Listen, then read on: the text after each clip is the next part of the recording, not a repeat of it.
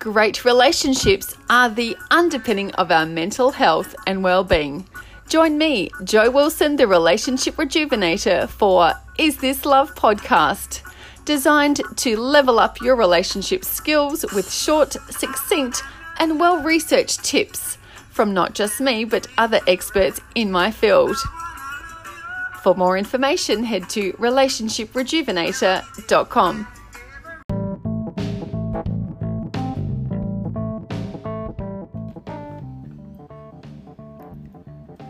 And it's Therapy Thursdays for Thriving Relationships. Welcome back and thanks for tuning in.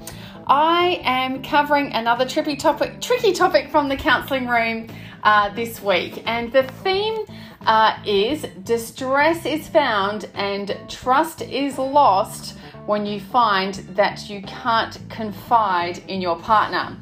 And what we're talking about here is something called either your circle of safety in your relationship or what some call the couple bubble, as coined by one of the key influencers in my field, Stan Tatkin.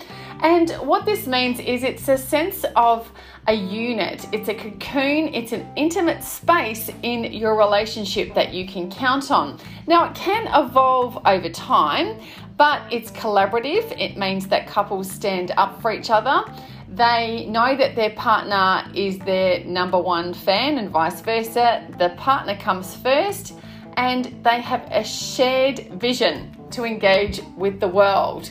So it's an example is that your friends and family know that you make decisions as a unit that when you're asked to go somewhere or do something that you would likely check in um, on many things with each other first. Not everything, you need a sense of independence as well, but the your you know your outside world treats you like you are one which is a beautiful thing.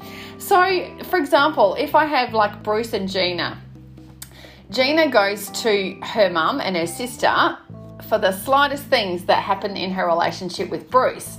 So as you could imagine when the family gets together with the extended people bruce feels like he's the one that's on the outer because all these other people know what's going on in their relationship and he's not entirely comfortable with that. Now, this might be quite okay for another couple. So, the idea here is that you make sure that you have an agreement um, that is uh, consequences, or not consequences, but boundaries about what that um, is about your relationship and who you share what with. So, what's the answer to this? You do. You have a fairly tight agreement about the who, what, and when you discussed in, in order to make sure that you have that trust in your relationship. So, as mentioned, it's very fluid, very flexible for some couples that they're quite okay that you share lots of intimate details about your relationship, but also some are not so comfortable with that. So, the main idea is that you have an understanding about what is contained in your intimate cocoon of your um, couple bubble. So just have a chat with your partner. Even if you're in a healthy relationship, it's just worth knowing. Hey, do you talk about anyone?